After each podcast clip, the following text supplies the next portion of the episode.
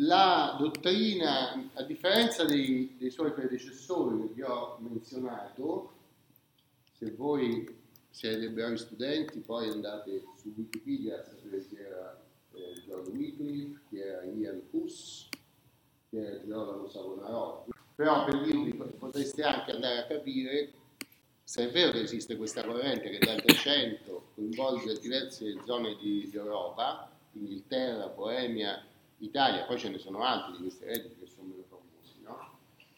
E tutti quanti dicono la stessa cosa, cioè cercano di liberarsi di questa funzione di mediazione che la Chiesa vuole esercitare tra il, l'anima, tra, tra, il soggetto, individuo e Dio. Mm?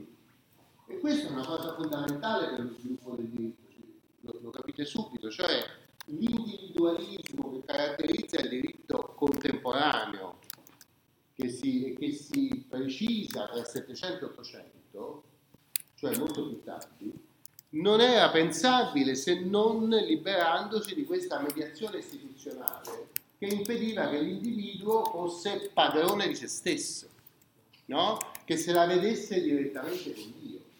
No? Se l'individuo attraverso la misericordia dell'istituzione ecclesiastica può eh, scrollarsi di dosso questo rapporto diretto con Dio, da una parte sarà assoggettato al, al, alla presa del clero, eh, ma dall'altra parte si sentirà anche rassicurato perché il suo peccato non viene diretta, non, non provoca direttamente l'ira di Dio, non rivela, come era nell'idea luterana, il peccato rivela che fin dall'inizio Dio ti aveva predestinato alla dannazione.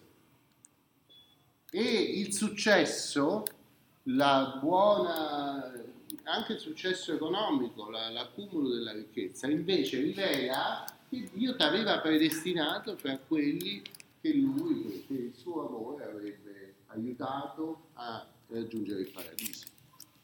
Capito? E, e, quindi è molto diverso un uomo luterano rispetto a un uomo cattolico, una donna luterana rispetto a una, una donna cattolica. Perché questa mediazione istituzionale, eh, come dire, attutisce sia il bene sia il male sia le fortune sia le sfortune che avvengono, che arrivano nella vita delle persone, sono attutite dalla presenza di una mediazione istituzionale. No?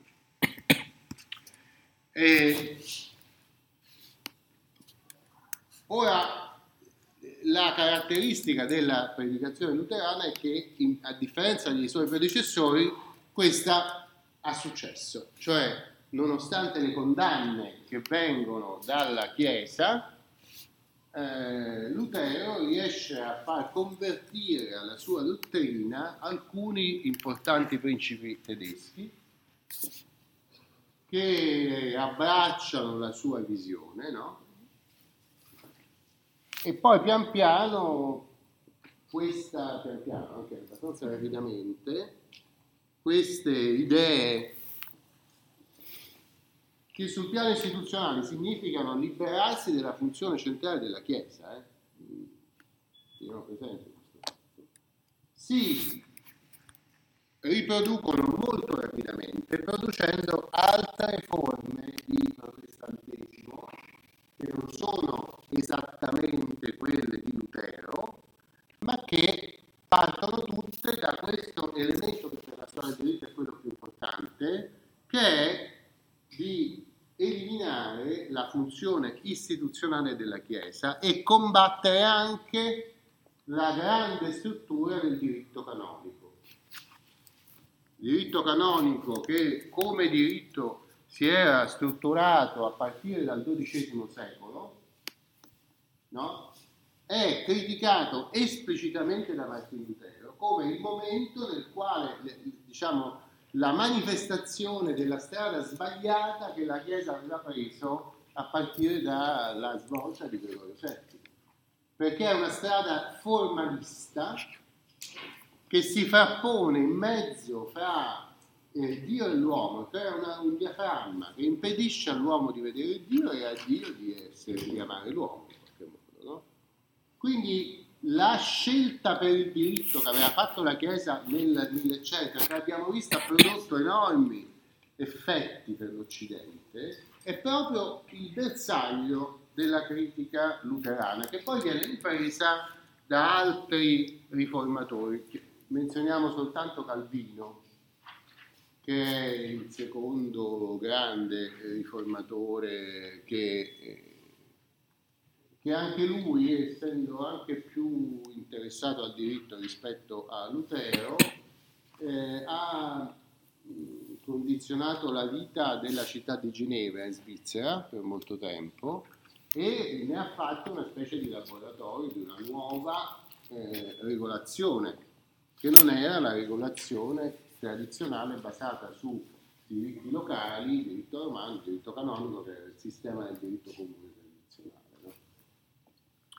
Quindi capite che questa uh, riforma religiosa produce delle premesse che sono indispensabili per poter arrivare all'assetto uh, moderno. L'assetto moderno è appunto quello in cui gli stati nazionali si liberano della, eh, dell'assoggettamento ad un eh, potere universale come era la Chiesa.